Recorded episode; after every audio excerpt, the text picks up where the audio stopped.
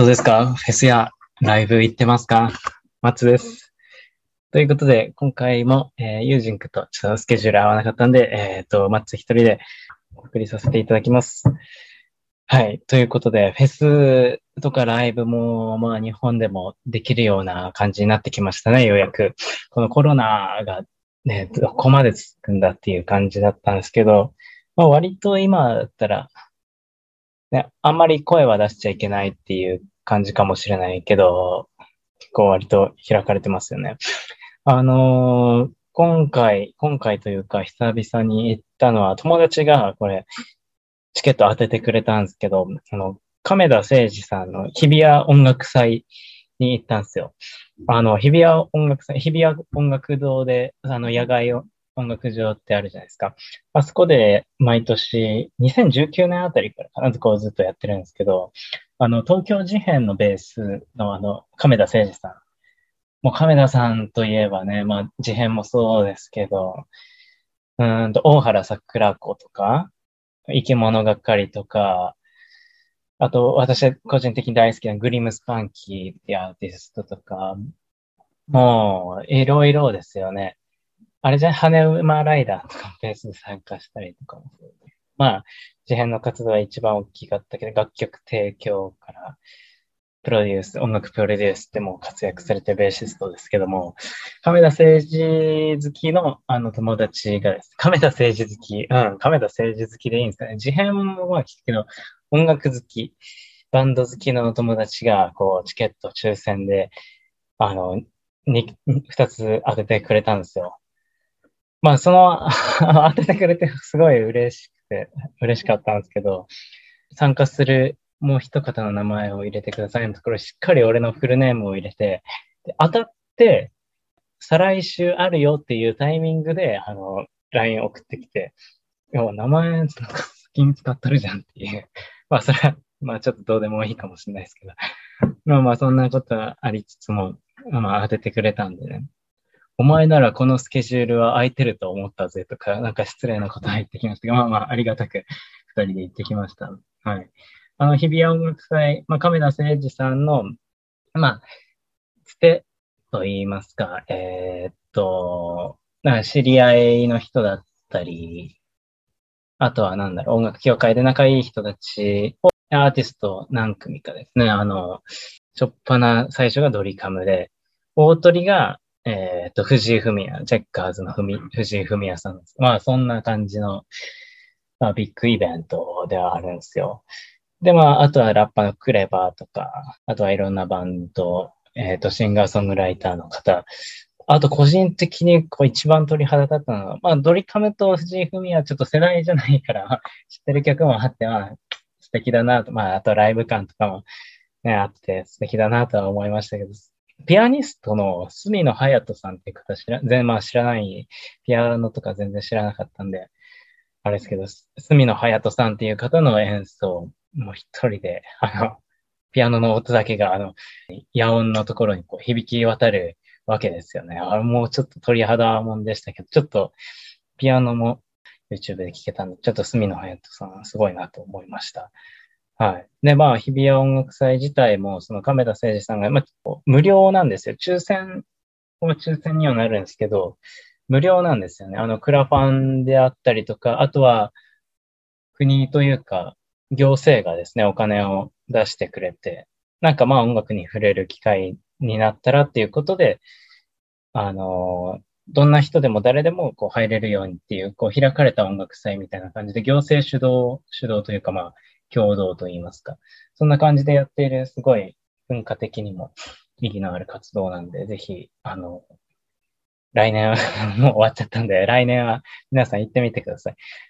ライブ自体は、ドリカムが出たりとか、藤井フミヤが出たりみたいな、藤井フミヤさんが出たりっていう、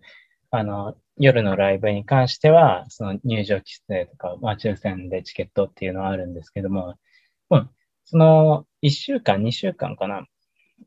4日間ぐらい使って、土日の、まあ、休みの日、土日を使って、4日か、まあ、2日か忘れましたけども、日比谷公園内でイベント、音楽系の催しがやってて、なんか家族で楽しめるコーナーとか、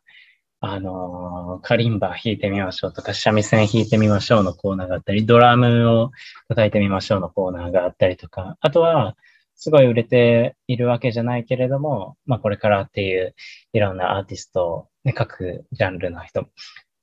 まあ、ジャズの人であったりとか、ちょっとしたシンガーの方が出たりとか、まあそういうブースがあったりとか、あとはトークイベントみたいなのもやってました。だから、その大の字の大谷が出てる時のタイミングでちょうど行ったんですけど、その聞けな、あんまり聞けなかったというか、ブラブラしててあんま聞かなかったというのもあるんですけど、いい空間、いい時間でした。面白かったです。まあ何よりもか、亀田誠二さんの実際の生のベースを聞けましたしね。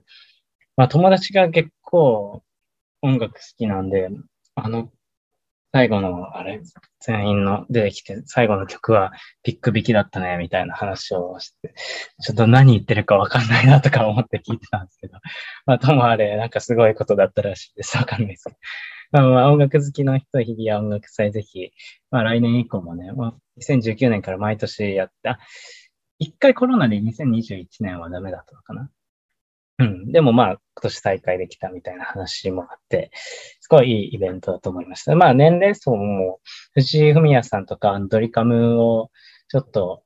聞きたくてっていう人も多かったんで、結構年齢層はね、なんかお客さんは高めだったんですけど、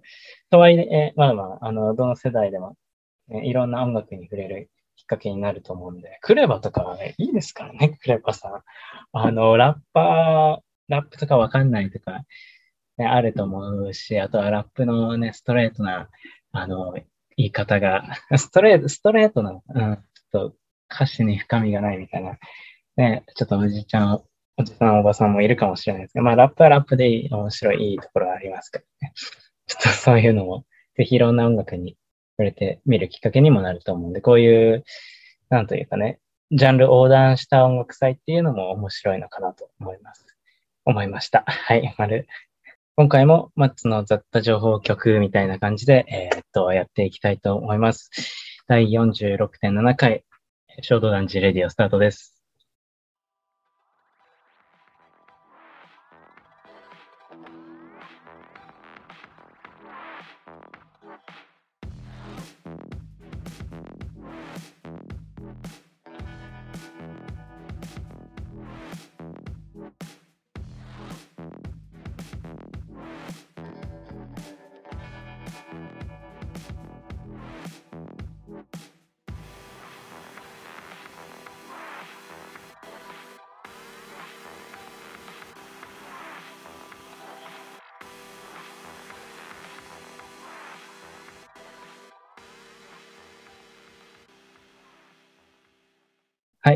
今回のた、えっ、ー、と、話は、まあ、大体 ちょっと、あれか。あ、でも今回小説とかも読んだんで、なんか結構ばらけるかもしれないですけど、本の時間と映画の時間と、あとは美術館行ったような時間で、ちょっと進めたいと思います。はい。えー、っと、じゃあ、まず何からいきますか？あ、美術館行ったよっていう話なんですけど、まあ、毎毎度のことですけど、これね、あのー、わかりやすくて面白いし、あとはまあ、アートに触れるきっかけとしてもなんかすごい、オープンな感じでいいのかなと思ったんですけど、アーティゾンミュージアム、旧ブリヂストン美術館なんですけど、一旦行った話で、えっ、ー、と、柴田敏夫と鈴木梨沙、ジャムセッションということでね、えっ、ー、と、行ってきたんですけども、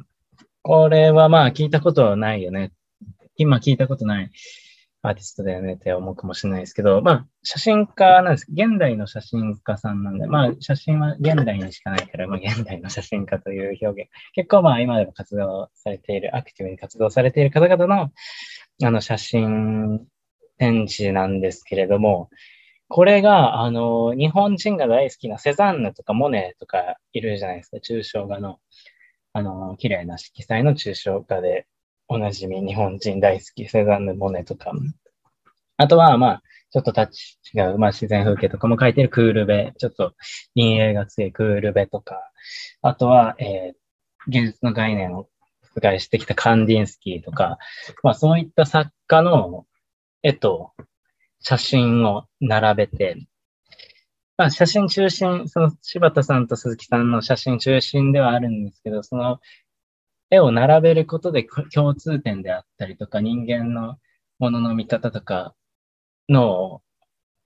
なんだろう、分析。分析というと、まあ、大行かもしれないですけど、まあ、その比較ができるという、ちょっと面白い展示で、あ、こういう見方、あの、アートの見方として、すごい身近で面白いよね、とか、そんなきっかけになるんじゃないかなと思いました。まあ、その説明が細かく書いてないから、ちょっと、ほえーって ほえーって、あの、見て流してしまうかもしれないんで、なんかそういう見方が面白いよねって言ってくれるような友達と一緒に行くのが、まあ、おすすめなんですけれども、今回あの、まあ友人、まあ友人というのも40歳ぐらいなのか、30なのか、あの、まあ美術館の見方を教えて、蝶の、あの、方がですね、あの、一緒に何か最近のないのっていうことで、それ、これをお勧めしたんですけど、あの、まあ、それこそ自然風景、まあ、これ書き方の部分だからちょっと難しく、まあ難しくはないんですけど、こう、点描的、あの、切り絵みたいに点々点々って色を置いて書いていく、あの、タッチとか、あとは線、線が、線でできてる、シャシャシャシャって、まあ同じ方向の線が多めの、えっ、ー、と、絵って絵画で結構あったりするんですけど、それこそあのセ、ザンヌとかモネとかでもあって、みんなが、まあそれを気づかずふわっと、まあ流してるだけかもしれないです。流してる可能性はあるんですけど、まあそういう書き方もあって、で、まあ、それを彷彿とさせる自然風景。なんか、例えば、えー、畑とかにかけているネットの、この四角い、この線、面白いなと思って、そのたくさんの四角の集合体として、そのネットの畑を見る。畑として見るんじゃなく、その線、幾何学と、幾何学模様として、その畑を取って、で、同じように見える、例えば、あの、土砂を守っている山の斜面の四角いブロックとか、か川辺のブロックとか、なんか、そういう幾何学として世界、風景を見ているという。そんな写真を集めて並べていくと、あ、なんか一つ面白いな、こういう線で見る共通点があるんだなとか、ブロックとして見る共通点があるんだな、みたいなことで、あの、楽しめるんですけど、お前これ何を言ってるんだろうってなるかもしれない。ぜひ、その写真自体を見てほしいんですけれども、うん、この切り取り方。だから普段畑として見てる、山の斜面として見てる、川べりをただ見てるっていう、まあ普段、えー、っと、そのまま通り過ぎてしまうような風景を、まあ、ある共通点でこう切り取っていくと一つが面白い見方が世の中できるんだよみたいな、そんな気づきがあると思ったので、この写真展はすごく面白かったんですよ。特に柴田さんのがそういう幾何学模様まあ自然風景が結構多かったんですよね。自然風景に人間が手を加えた部分。例えばダムを上から見たときに、すごい綺麗な幾何学模様ができるとかね。誰もその綺麗な線を書こうとしてダムの設計をしてるわけじゃない。山のその斜面に合わせていろいろ作ってるんだけども、それがたまたま綺麗な幾何学模様になって見えたりみたいな。そういう人にはない見え方、人にはない視点、視座でこう切り取っていくっていうのがこう写真の面白さであったりとかなんですけど、これ普段自分があの街歩きで写真を撮ってるのが結構そういうのが多かったんで、すごいこれ共感するというか、まあ、ある意味絶望もしますけどね。まあ自分で考えられることはすでに誰か、あのトプランナーの人がやっているっていうことで、まあ結局、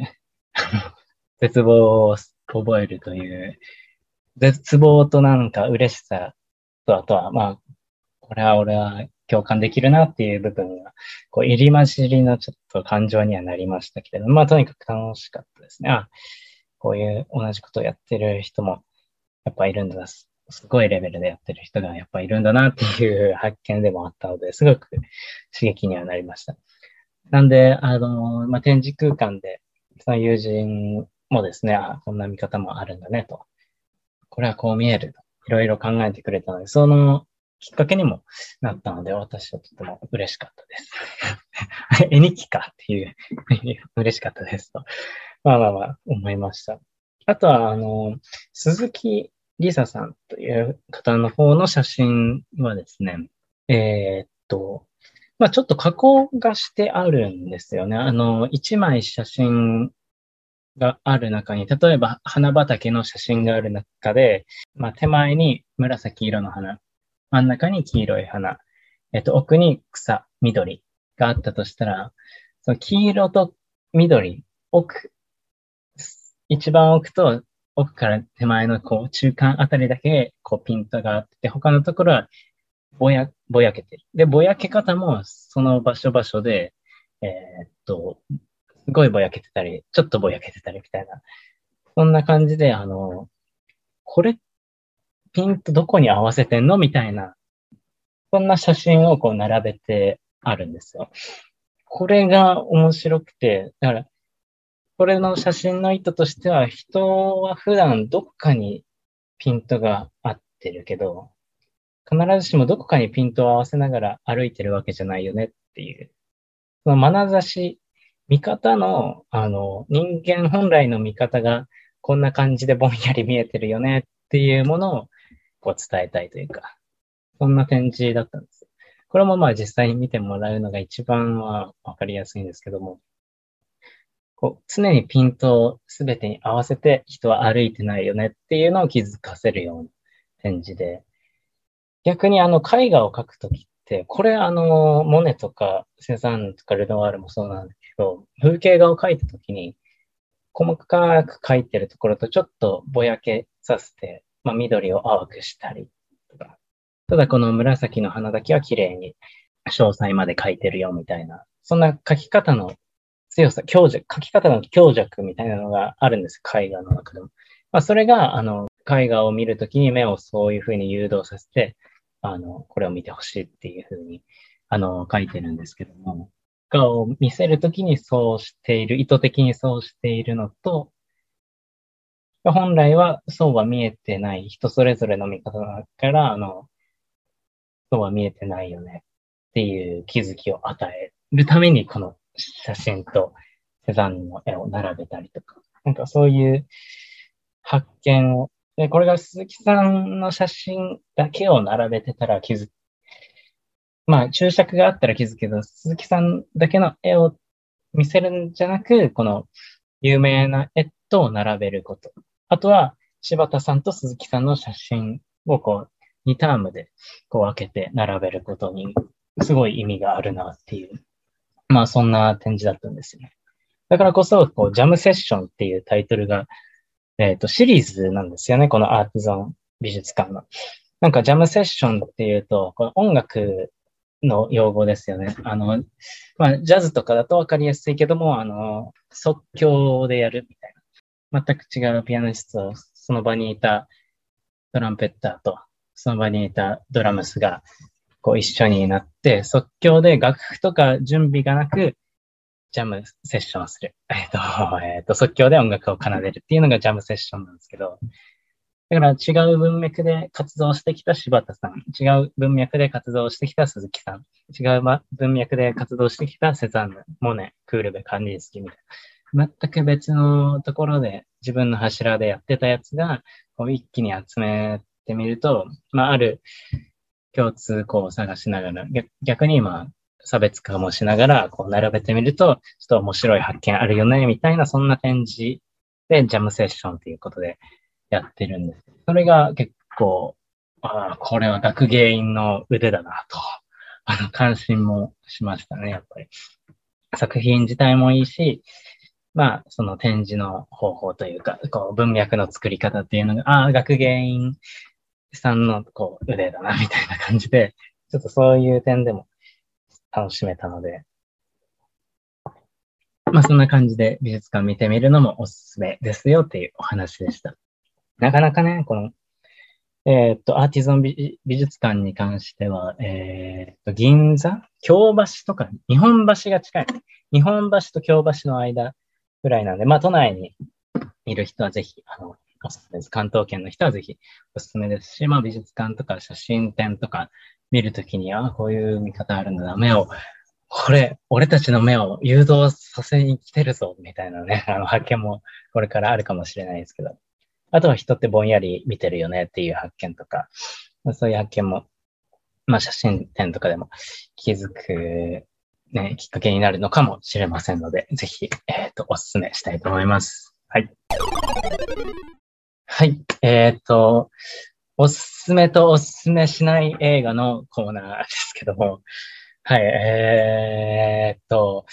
おすすめしない映画を見ました。わあ、おすすめうん。おすすめされてみたけども、おすすめあんましないかなっていう映画もあるんです。先に、じゃあ、どっちにしますか？あの、おすすめの映画の方なんですけど、まあ、これも、ちょっと戦争系が苦手だよっていう方は、うん、なかなか見るのは大変かもしれないですけど、でもまあ、アニメた、アニメなんで、このよ、この世界の片隅にっていう映画です。はい。今更ってちょっと聞こえてきましたけれども、これめっちゃアニメーション映画なんですけれども、この世界の片隅にっていうのが、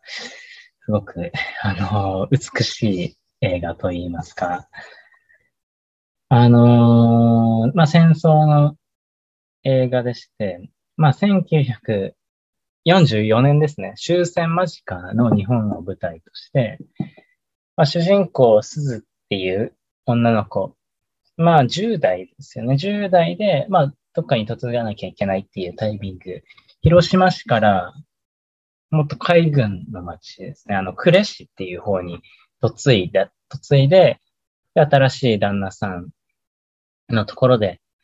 まあ、いろんな仕事だったり、まあ、家事なんですけど、家事だったりをしながら、新しい環境で、まあ、普段、すずちゃんは僕をぼーっとしている子なんだけども、まあ、戦況が悪化していく中でですね、こういろんな工夫をしながら 生活を営む。普通に生活することの尊さというか、こう、すごいね、あの、薄っぺらい感想になるかもしれないけど、普通に生活してることってなんかすごい、ね、難しいことだけど、みんな懸命にやってるんだよっていう、やってるんだなっていう。あとはやっぱりその戦争を知らない世代からするとね、こう、まあ、だいぶショッキングな内容もあるんですけども、まあ、普通っていうのは大事だなって思う映画ですね。あの、監督が、あの、片内さんって言って、それこそ、こう宮崎駿さんのライバル、ライバルとしてこう頑張っていこうみたいな。そんな方ですよね、もともと。ただまあ、宮崎さんにない結構工夫なんかもされながら、こうアニメ映画で言うとやっぱ宮崎さんがトップランナーですけど、まあこの片渕さんっていう方のこの書き方、なんかスーッと見てるこっちに入ってくるというか、柔らかく入って。ジブリってこう、ジブリ、ああ、ジブリっていう感じがあるじゃないですか。ゴンゴンみたいな、こう、ダイレクトにジブリっていう感じがあると思うんですけど、なんか誰にでもこうスーッと入って馴染む感じが片渕さんのなんかタッチとか、こう、リズム感というか、結構テンポよく進んでいくんですよね、話自体。あとはちょっと、ファン、え、これちょっとファンタジー的な部分もあるのかなっていう部分とか。あとは、えー、っと、ノン。ノーネンレナちゃんね。ノンが、えー、っと、すずちゃんの主人公すずの声優をやってて、すごいノンのね、あの、ふわっとした雰囲気も、すごいこの映画、すずちゃんに合ってて、調和の取れているし、あとはまあ戦争の辛さっていう、こう、なんという、いいバランスでというか、もう泣けるポイントは数知れずなんですけれども、これがなんか岡田敏夫、オタキングの岡田敏夫が、あの、レコメンドをおすすめしてた内容に、絶対泣くな、絶対泣くなっていうのがあって、あの、泣いちゃうと、一回映画で泣いちゃうと、その後に泣くポイントを探し、脳みそが勝手に探しちゃうから、理性が飛んじゃうから、ただこう理性はしっかり保ったままクライマックスまで見てほしいという、あの、岡田敏夫のおすすめがあったので、マジで泣くのこらえて、もうエンディングロールというか、もう最、まあ最終は泣きま、泣いちゃいましたけれども、まあそんなところと無駄に戦いなかった、無駄ではなかったと思いますけど、まあ2回とか3回見ても、絶対同じポイントで、っていうか、うん、な、涙の波は来ますけれども、ただね、うん、いろんなところに思い馳せる部分とか、あと個人的に、あの、あそこで会ってた人が実はお互いを支え合ってたんだっていう、なんか、誰も気づかないところでのヒーロー、まあ、アンサングヒーロー的なね、あの、誰も気づかないところ、縁の下の力持ちじゃないけど、実はここが繋がって助け合ってたとか、うん、そういうアンサングヒーロー的なキャラクターたちもいて、まあ、主人公も、まあ、お互いね、お互い支え合って、ただ、こう、大っぴらに、あ、あの時の誰々ありがとうみたいなね、簡潔にバーンっていうわけではなく、あ、ここで繋がって、ここで繋がって、こっちの人は気づいてるけど、えっ、ー、と、こっちの人は知らないとか、あとはお互いに気づいていないとか、気づいてるのかな気づいてないのかなあそこで出会ってたこととか、まあそういうところもね、想像力膨らんで、すごい、ね、あの、じりじりに、あの、一番最初から一番最後のいろんなポイントがこう、思い出すとね、あの深みもあるし、やっぱり、うん、感動もするし、ちょっとこの作品は、すごいおすすめですね。いろんな世代に、それこそね、戦争を知らない私たち世代からも、まあ戦争勉強するっていうタイミングの中学生とかでもいいかもしれないですけど、中学生、高校生、ね、高な時期の人、まあおじさん、おばさんでもいいと思いますけども、どの世代でもぜひ見てほしいですね。あとまあ戦争を知ってる、ギリ知ってる世代とかね、すごい、ドンピシャかもしれないですけども、この世界の片隅ですごいいい作品でした。もともとあの、河野文夫さんっていう、えっと、漫画家、まあ、漫画が、えっと、映画化されたみたいなんですよね。はい。ということで、ちなみにこのアンサングヒーロー的なの、こう、個人的にあの、マイブームじゃないですけど、えっと、個人的に、あ、これ、アンサングヒーロー的な生き方すごいかっこいいなって、こうすごいね、ミーハーな感じはしますけれども、でも気づかれずに誰かを救ってるっていう、そういう設定がすごいいいなと思ってて。これでおすすめなのが、伊坂幸太郎、伊坂幸太郎、うん、伊坂幸太郎の、まあ、いろんな作品、こう、アンサングヒーローがね、結構できてるんですよ。どの作品も。その中でも、ね、いろんな有名な作品あるけども、フィッシュストーリーっていう作品がこう、あ人ってこう繋がってるんだなっていう、アンサングヒーロー、すべてみんなアンサングヒーローできてるんだな、みたいな、この世の中の、まあ、前読んだこの贈与論みたいなところにも繋がると思うんですけど、そ、その話、フィッシュストーリーも、あの、最近見たわけじゃないけど、フィッシュストーリーおすすめです。まあまあ、まずはこの世界の片隅がおすすめですけど、ちょっとこの二つ、まあ一旦こう二つおすすめしたいなと思います。はい。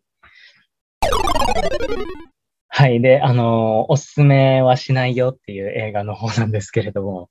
じゃあなんで言うのっていうことにある。まあ、えー、っと、社員の人、まあ部署が隣の、社員の子におすすめしてもらった、なんかね、あのー、後輩、ちょっちょっと後輩ぐらいの後輩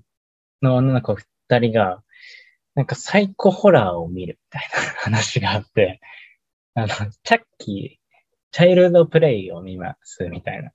知ってはいるけど意外と見てなかったなみたいな話とかあって、で、もう一つ聞いたのが、ミッドサマーがすごかったです。みたいな。あ、ミッドサマーちょっと聞いたことないなと。ミッドサマー、まあ真夏ですよね。真夏って訳すのかわかんない。夏至ですかね夏至。まあ、ミッドサマーがやばかったですよ、みたいな話してて。あまあ、サイコホラーですか。でもサイコホラーもね、別に、うん、びっくり系のホラーがあんまり、最近の貞子とかは全然面白みを感じないんだけども、まあ、一番最初の貞子とかね、は好きだったんで、あじゃあ、洋画のね、あ、洋画なんですけど、ミッドサマー。洋画のじゃあミッドサマー言いますか。あとは、昔、やばい実験。あの、アメリカって大体やばい実験してるじゃないですか。で、やばい実験で。まあ、刑務所を模した実験場に、監視と、あとは捕まった人、刑務、刑、刑を受けている人、受刑者っていう、なんだ、役割を与えて、で、まあ、それぞれ別に何も悪いことしてないですよ、お互い。ただ、その役割を与えて、その監視をする。設定の中で、えっ、ー、と、何、1ヶ月ぐらいですかね、何、2週間ですかね、こう、生活をさせるみたいな、そういう映画があって、それ、そういうの見たよみたいな話をしてて、このミッドサマーとか、あの、チャイルドプレイっていう話を聞いたんですけど、この子たちは何を普段見てるんだとか思いながら ちょっと聞いてましたけど、じゃあ、せっかくなんで。で、チャッキーの方は、あの、で、1が見れなくて、2、3がや、見れるよみたいな、アマプラかな？ネットフリかな？アマプラか、アマプラで、そんな感じだったんで、まあまあ、1、2、3あるのかと思ったんで、まずミッドサマー見ようと思って、ミッドサマー見たんですけど、まあ、怖かったですよ。気持ちが悪い 気持ち悪い映画でした。あのー、まあ、設定としては、アメリカの大学生、恋人、カップルがいて、で、えっ、ー、と、ダニーっていう女の子が主人公なんですけど、ダニーと、その、えっ、ー、と、彼氏、クリスティーンかな？クリス、クリスがいて、で、あと、そのカップルの友達、まあ男クリスの友達の3人いて、で、3人のうちの1人がスウェーデン、故郷のスウェーデンで、のすごい小さい村、ちょっと他の町とかとは断絶された山奥というか、山奥なんだけどこう開けたなんか草原に一つ村を作ってて、その村出身なんだよっていうことで、文化人類学とか学科なんでしょうね。その彼らはちょっと故郷に遊びに行かないかいみたいな。ちょっとお祭りがあるから、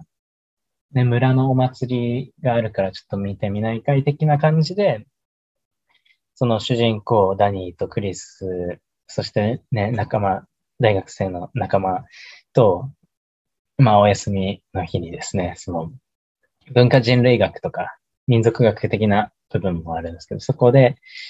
まあ、ちょっと、ま、村に訪れてみようかっていう話なんですよ。で、もう90年に1回のそのお祭りがある年だからっていうのもあったんですけど、まあまあ、それが、えー、っと、宗教、ね、村の宗教、信仰ってあるじゃないですか。まあ、例えば、生ハゲとかも、ある意味村の信仰、あとは沖縄のイザイ法とか、イザイ法とかね、まあ、そういうのとかもまあ、出雲大社でやってる神事だって、まあ、ある意味、土着の信仰と、まあ、神とすごく掛け合わさ、まあ、そういうイメージでも小さい範囲の村、一つの村で行われている、そのお祭り、浄化の儀式、9日間の浄化の儀式、浄化ですね、浄化の儀式っていうのに、あの、参加され、えー、っと、事件が起きていくという。ただ、その、うん、もう、で、まあ、人ももちろん死にますし、まあ、これ全然ネタバレ、ネタバレ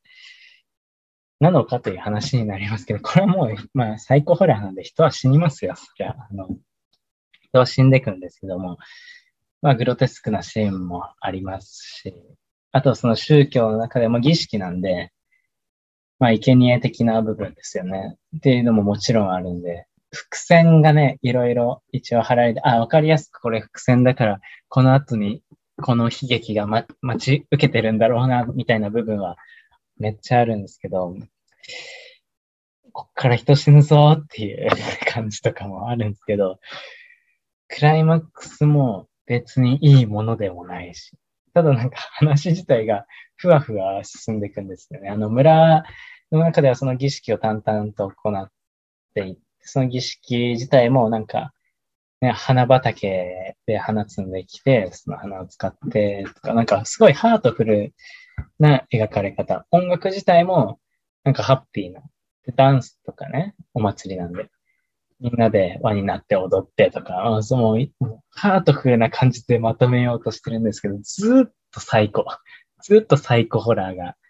ね、裏では進行しているという、まあまあ、胸くそな映画ではありましたけれども、でも宗教とか文化の違いって、まあこういうことが起きるし、よそ者とうちのものと蓄積とかね、そういう部分を考える上では、いやー、まあ、とはいえ、まあ、あんまりお勧めはしないなって。何しろ気持ちが悪いので、まあまあ、誰も幸せにはならない。なと思いました。バッドエンドとも言えないんですよ、これが。まあ人死んでる時点で、まあ一人死んだらまあバッドエンドですけども、とはいえね、この主人公は最後どこに決着していくか。で、主人公とあと恋人のクリスはもう最初からすれ違いも起きてるんです。そのすれ違いがある中で、その村に行くっていう。何とも言えないんで、ちょっとこれは、あの、見て確かめてください、逆に。宗教系大丈夫だよとか、そういう気持ち悪い系大丈夫だよっていう方は、ちょっと、え、っと、見てみてください。おすすめはしないです。以上です。はい、おすすめの本のコーナーです。はい。今回、あの、久しぶりに小説を読んだんで、小説ちょっとお勧めしたいと思います。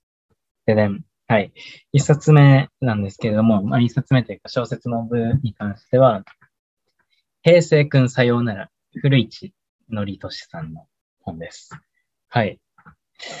あのー、ね、これも、あ、今っていう感じかもしれないですけども、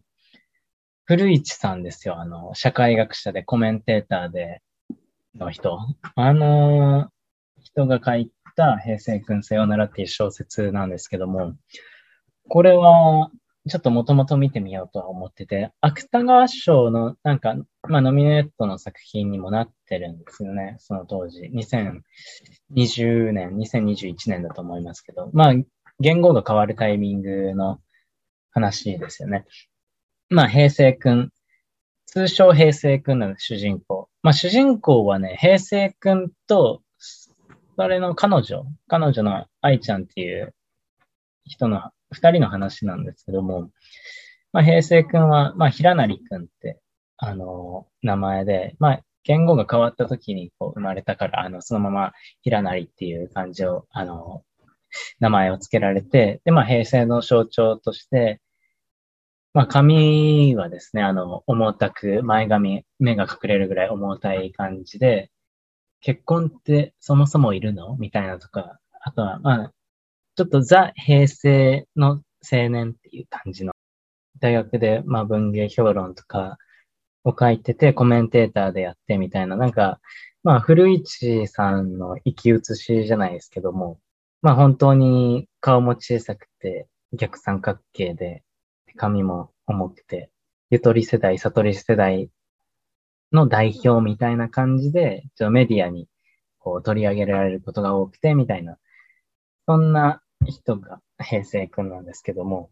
まあ、安楽死をしたいと言い始める。安楽死が合法化された、まあ、今の時代の、いわばパパラレルワールドの世界で、まあ、平成っていう時代を駆け抜けた平成くんと、あとは、まあ、メディアにもね、そんな感じで出されるんだけど、こう令和に言語が変わるタイミングだったので、また、まあ、平成くんの時代は終わるみたいな感じで、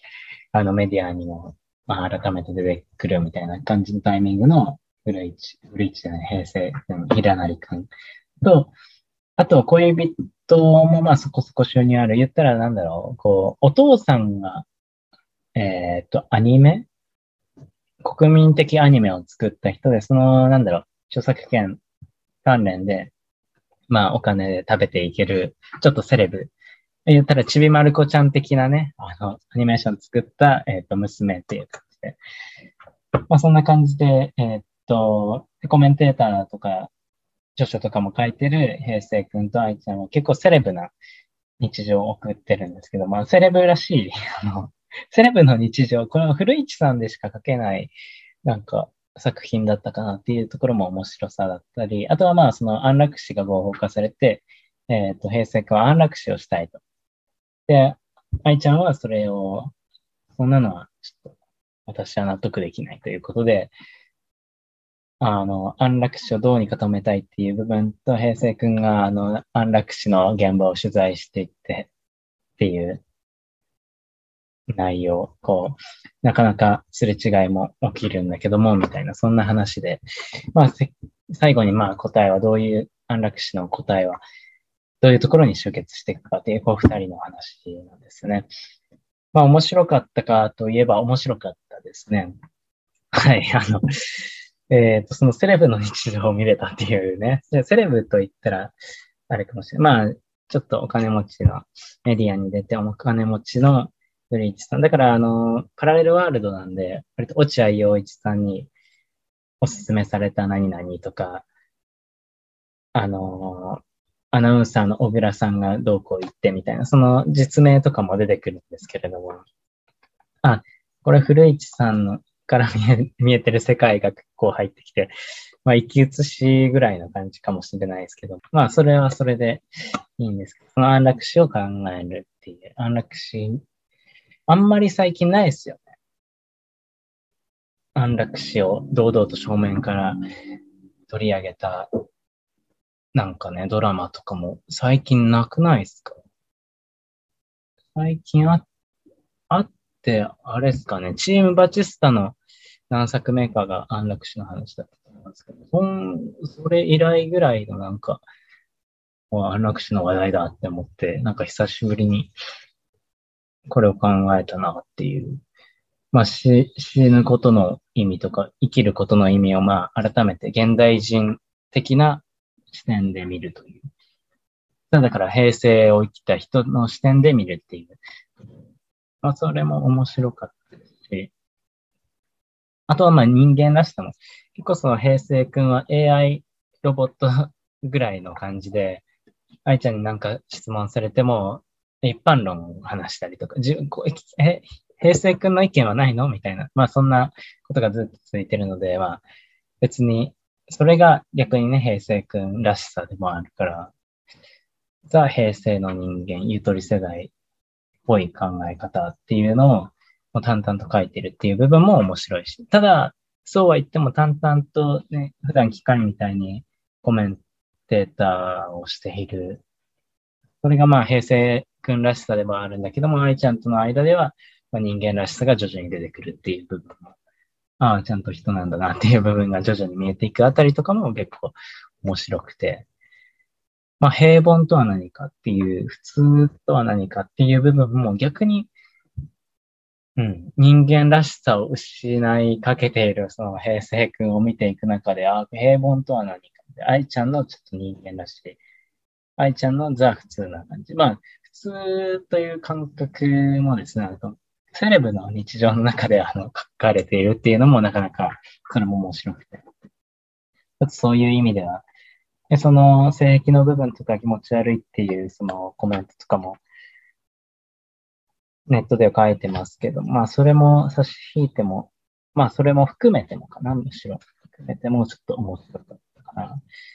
クライマックスも、うん、もうこの着地点っていうのもいいのかな。あ、これ全部、本全部読むと、うん、ネタバレにならない範囲で言うと、これ全部ストーリーが終わった後にも、ちょっとささやかなね、古市さんの、その、うん、小説のささやかなプレゼントがあるんで、それもなんか書き方としても、ちゃんと文学やってるなっていうのがあって、社会学者とはいえちゃんと文学やってるなっていうのがあって、それもちょっとおいいところでした。古市さん、なんか、あの、チョコばっか食べて大丈夫かなご飯を食べない、チョコばっか食べてるみたいな、そんなところもね、あの、平成くんに生き写しのようになってるんで、まあそのチョコを食べる、チョコしか食べないみたいなことは書いてないですけど、だいぶそんなところが 古市さんだなっていうのが見え隠れする部分も面白い点でした。はい。えっ、ー、と、平成くんさようならおすすめです。はい。で、えっ、と、もう一つが、これが、うんと、ビジネス書ではないか？学術書とも言えないし、なんて言うんですかね。まあ、ちょっと面白かった本で、あの、まだこれも途中まで、真ん中あたりまでしか見てないんですけど、花村鹿弘さんの眼差しのデザイン、世界の見方を変える方法。これが今面白くて読んでるんですけども。結構まあ300ページぐらいあって、ちょっと長いは長いですけどね。経済研究家、観光地、観光地域創造専攻准教授らしいです。遺産観光研究所、バルセロナ大学遺産観光。ああ、なるほどね。ランドスケープの話が、まあ、結構多かったから、ああ、今、合点が行きましたけれども、えー、っと、眼差しのデザイン。だから、うんと、観光地とかをどうデザインしていくかっていうのを研究されている方が書いた本なんですけれども、まあ、眼差しのデザイン。そのタイトル通りなんですけれども、普段人はどうやって社会と触れているかっていうお話。普段人はどう社会を見ているか。それを観光地のという主題でもありますけれども、眼差しが社会を作って、眼差しが共同体を作って、眼差しが自我とか自己とかこう意識の部分までを作っているんですよっていう人の見方について、社会、結構社会学的なところもある。社会学、デザイン、美術、まあそういった視点で社会を見ていくっていう、そんな本なんですけれども、まあ、一言で言えば、目で見えている視覚情報が見るっていうことじゃなく、まあ認識です。認識があの見るという行為だよっていう。そんな話です。あの、ざっくり言うと。ぼんやり見てたもの。これはなんか最初の美術の話、あの、美術館の話と、ちょっと被る部分、たまたまですけど、被る部分出てくるんですけれども、なんというか、普段意識して見ていないところに面白い部分があるよねっていう話とか、もともと環境っていうのはあるんだけど、その環境をどう見てるかは人それぞれですよね。認知、認知とか想像力が人の見方を決めてるよねっていうのが、あの、錯覚の話とか、あとマジックの話とか、あとは風景の話、ランドスケープでね、とかの話とか、あと写真をどう撮るかとか、ね、風景画とか、なんか、浮世絵の話とかも出てて、なんか面白かった。面白いですね。この後も。どうしても同じようなフレームワークの中で、常識みたいなところで、見ている風景もそうだけども、社会を見るとき、社会を認識するときも、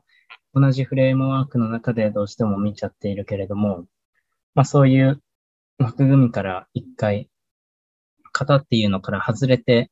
外して見て、見ることが面白いんじゃないかなっていう、そういう内容がこう、出てるんです。だからまあ錯覚とかも起きてしまうし、いわば今錯覚とか幻覚に陥ってる状態ですよ。日常的に幻覚の中で生活してるんですよ、みたいなところで気づきを与えてくれる話をこう300ページにわたってあの解説されてるんですけど、だから一番あこれいいなって思ったフレーズだけちょっとお話ししたいんですけど、あの、こう後書きから私読むんですけど、本を。はじめにと後書きを先に読みがちなんですけど、後書きで書いてあっあったのが、ああ、これ、これが確信かなと思ったのが、氾濫する目まぐるしい情報に目を奪われることも、それらを拒否して目を固く閉ざすことも、どちらも私たちを盲目にするっていう文が結構、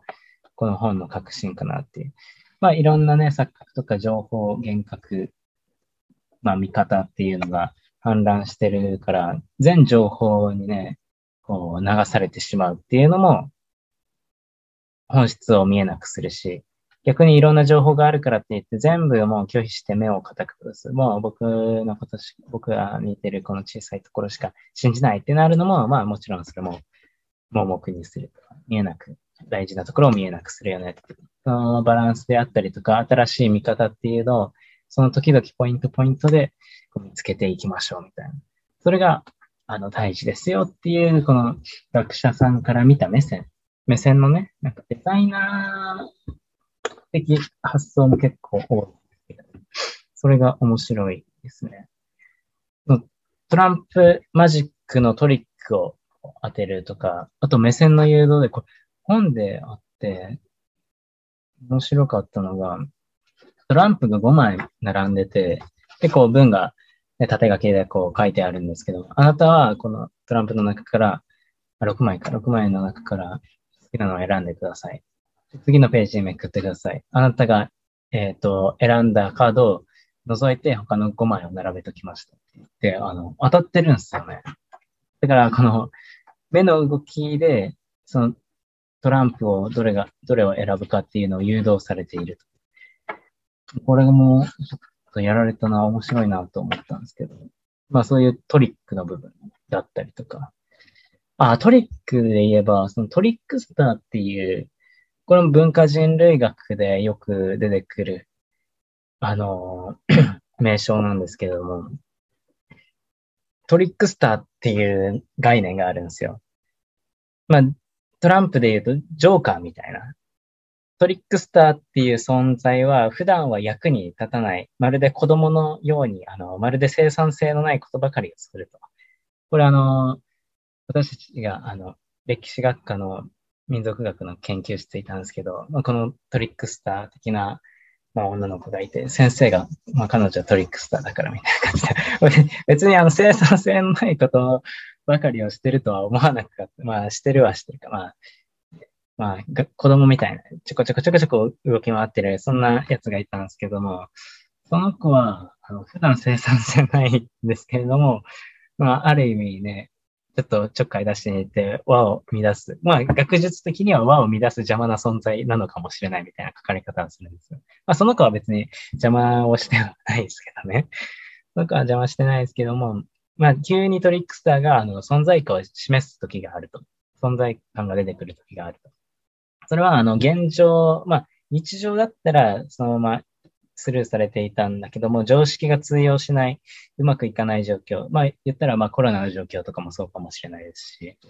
何か時代の変化のポイントであったりとかトラブルが起きたときに、そのトリックスターが全くみんなが想像してない現実を、こう、なんか無双して、社会的に機能するパターンがある。これがトリックスターの役割なんだよ。だから、あの、いろんな人がいていいんだよ、みたいな、そんな寛容の部分で寛容をしようみたいな、そんな見方でもあるかもしれない。このトリックスターの役割っていう部分もですね、なんか、この本読んで面白いポイントだなと思います。まあ、トリックスター的視点を持とうっていう部分もあるんで、まあ自分も普段こう目的を持って行動するっていうのは大事だと思うんですけど、結構余計なことをまでやろうみたいな。ちょっとこれは余計かもしれないけど、まあ、自分の時間を割くんだまあ、なんというんだろう。無理にでもちょっとこう時間割いて見てみようかなみたいな。直感、これも直感ですけれども、まあまあ、イレギュラーををあえて作るみたいな部分かもしれないですけども、ちょっとそういう視点の、いろんな視点を持ってみるっていうのも、この眼差しのデザイン、トリックスター的考え方とか、あとはまあ、今後出てきそうなその社会学、観光地、観光化共同体を作るっていう部分とか、この後のテーマで出てくるんですけど、ちょっとそれも見てみて、なんかね、おすすめしたい部分あったらまた、えっ、ー、と、紹介したいと思います。ちょっと難しい、小難しい感じになっちゃいましたけれども、まあ、そのトランプを選ぶ、あの、文章だけはぜひ読んでほしいです。あの、眼差しのデザイン、花村近弘さんでした。はい。ということで、またちょっと長くなっちゃいましたけれども、今週も今週とて、あの、本と美術と映画の話、あとはおすすめしない映画の話をしましたけども、はい。ぜひね、ちょっとあったら手に取ってみてください。まあ手に取るなり、ちょっと調べて出てくるなら、それもいいかもしれないですけど、ちょっとこれは面白いテーマだなと思ったのを並べてみました。あともう一冊だけ、あの、ちょっとおすすめしたい本というか、これ、あの、皆さんは大河ドラマご覧になってますか？あの、大河ドラママジで、あの、今回も、まあ散々言ってますけど、三谷幸喜脚本の作品なんですけれども、とうとうね、私も図書館で見ちゃいましたよね。あの、鎌倉北条氏の工房ということで、もう歴史を、あの、歴史の本をね、読み漁ってしまった一週間だったんですけれども、やっぱね、大河ドラマってあらすじが分かってるじゃないですか。例えば、龍馬伝だったら、龍馬いつか死んな、みたいなね。あの、さすがに龍馬暗殺を知らないで、龍馬伝見ないと思いますけども、とか、あとは、ね、義経の話だったらちょっと古いですけども、あの、タッキーがやった時代の義経の話とかも、義経最終的には源頼朝に滅ぼされる、兄弟にの陰謀で滅ぼされるっていうのも分かってるわけじゃないですか。その着地までの間のストーリーは、その作家さん次第で結構変わってくるんですけど、でも、北条氏のことって全然、あの、知らなかったんですよ。北条政子しか知らない、言ったら。北条政子が源頼朝の嫁で、源頼朝が死んだ後に、北条政子が権力を持って、みたいなざっくりとした話しか知らなかったですよ。ただこれね、あのー、だからこそと言いますか、鎌倉殿の13人っていうあのタイトルなんですよ、今回の大河ドラマが。鎌倉殿の13人、13人って誰やねんっていう話だと思うんですけど、まあ普段歴史多少好きとかだったら13人は多分知らないと思うんですけど、13人っていうのは、まあ北条氏の話がまあ中心で、でも北条政子入ってないんですけど、13人。13人評議会みたいな、その、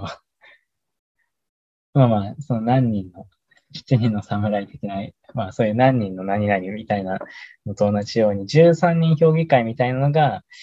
あの、源頼朝が死んだ後に作られて、だから、頼朝のもとに集まった北条氏っていうお家と、三浦市っていうお隣、三浦半島ですよね、言ったら。と、まあ、坂東と言われてるんですけど、そのあたりの武者たちを、武、あの、まあ、武、武家、武家と言いますかね。そのあたりにいる、いろんなお家の人、三浦さんとかね、えっ、と、北条さんとかいろんなお家の人と、あとは、えっ、と、京、京都から、まあ、もともと京都が都だったんで、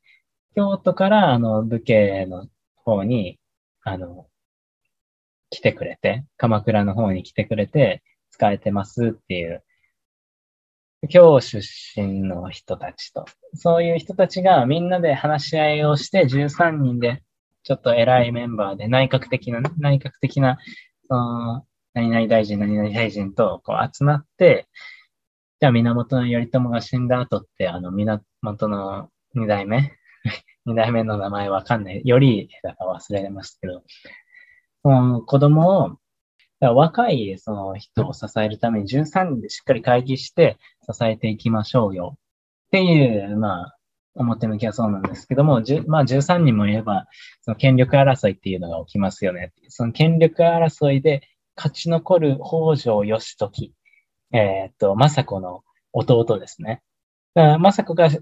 権政治っていう、まあ、教科書通りで言えば執権政治っていうので力を持つことができたのは、その義時のおかげなんで、その義時が力を持ってたからなんだよっていう、その政子と義時の中心とした話になるんですね。小栗旬が演じている主人公が、えっと、義時なんですけど、その義時の話ということで、まあ歴史興味ない人はポカンかもしれないですけども、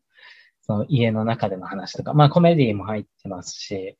あとはね、あの、三谷幸喜脚本の大河ドラマといえば、真田丸なんですけれども、真田丸の時も、あの、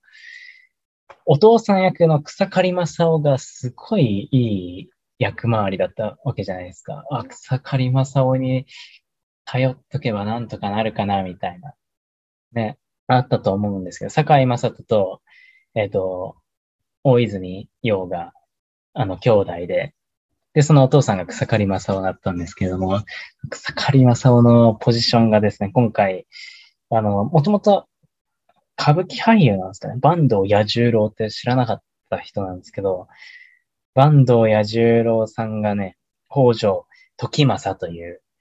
えっ、と、北条政子と義時のお父さんですね。お父さん役で出てるんですけれども、これもうネタバレ、まあ歴史にそうなってるんで、ネタバレにはなるんですけども、北条時政、そのお父さんと北条義時は、まあ、いずれ、こう、すれ違う運命というか、戦う運命になってるんですよ。まあ、これもね、北条氏があまり有名じゃないからこそ、あんまネタバレをしない方がいいのかもしれないですけども、ただ、このすれ違いとか、あとは、まあ、13人いるわけですね、評議会が。あと13人の他にも、まあ、菅田将暉が演じた義経とか、あとまあ、頼朝も今後すぐ死ぬだろうし、そのね、どのタイミングで死んで、で、死ぬ道筋までに、あんなにね、仲良かったのにっていう部分と、あとは、これは不穏な伏線だぞっていう、なんか不穏な空気が流れてるぞみたいな伏線もあるんですよ、これが。これがいろんなところで散りばめられてて、こう歴史を知ってても面白いし、歴史知らなくても面白いから、このドロドロのね、あの、結構北条まあこの時代って裏切り暗殺の時代ですから、そういうドロドロの部分もあるんですけれども、なんでこんないい人がこう裏切られちゃうわけみたいな、あと裏切っちゃうわけみたいな部分とか、なんで追放されなきゃいけないのこの人めっちゃいい人なのにみたいな。で、義経もまっすぐでいいやつだったけども、最終的に頼朝と、ね、仲違いしてみたいなところとか、なんでこうなっちゃったのかな、みたいな。それを見たに、こう、きなりのアレンジ脚本ということで、これがね、なかなか面白い。あと、ストレートに受け取れば、こういう演技だよな、みたいな。悲しそう、えっ、ー、と、嬉しそう、悔しそう、自分に不甲斐ないんだろうな、みたいな。一部想像もできるんだけども、え、でもこれって自分を騙そうとしてる表情じゃないみたいな、むしろね。あの、周りの人を騙すっていうよりも自分を騙そうとしてないみたいな、なんかそういう演技の幅があったりとか、なんかテンポ感もそうですし、こうコメディな部分もそうですし、脚本自体も、主人公時政、あ、や、義時の嫁さん、最初ガッキーが、荒垣結衣ちゃんが、ガッキーが奥さん役だったんです。この人の出所みたいな歴史とちょっと違ったりしてたり、まあそこも、あ、面白いように脚本変えたんだなっていう部分があったり、もういろんな要素で楽しめます。はい。もう長い、もうずっと長く話してますけど、鎌倉殿の13人ぜひこれからでも面白いので見てみてください。もうね、菅田将暉扮するえー、源義経のもう勇士と死ぬシーンはですね、もう終わっちゃいましたけれども、もういいスピード感でこう進んでいきましたけれども、ぜひ今からでも遅くないです。鎌倉殿見てください、皆さん。まあ歴史好きじゃなくてもぜひね、面白いと思うんで、おすすめしたいと思います。ドラマの話になっちゃいましたけれども、今回はちょっと、えっと、眼差しの話とアートあの、ミュージアム、なんだっけ、えっと、写真の展示の話、七しの話とか、あとまあ平成君の2をもう一回問い直すみたいな話とか、ちょっと共通する、なんか各タームで共通する内容あって、個人的には面白いなと思いましたけれども、はい。まあ個人的に面白かったものをお勧めしたり、お勧めしなかったりですけれども、ぜひ、あの、友人君にもちょっとお伝えしたい内容だったんで、今回話させていただきました。はい、ちょっと長くなっちゃいましたけど、第46.7回超動画レディオ。今回お一人でマッツがお送りしました。ありがとうございました。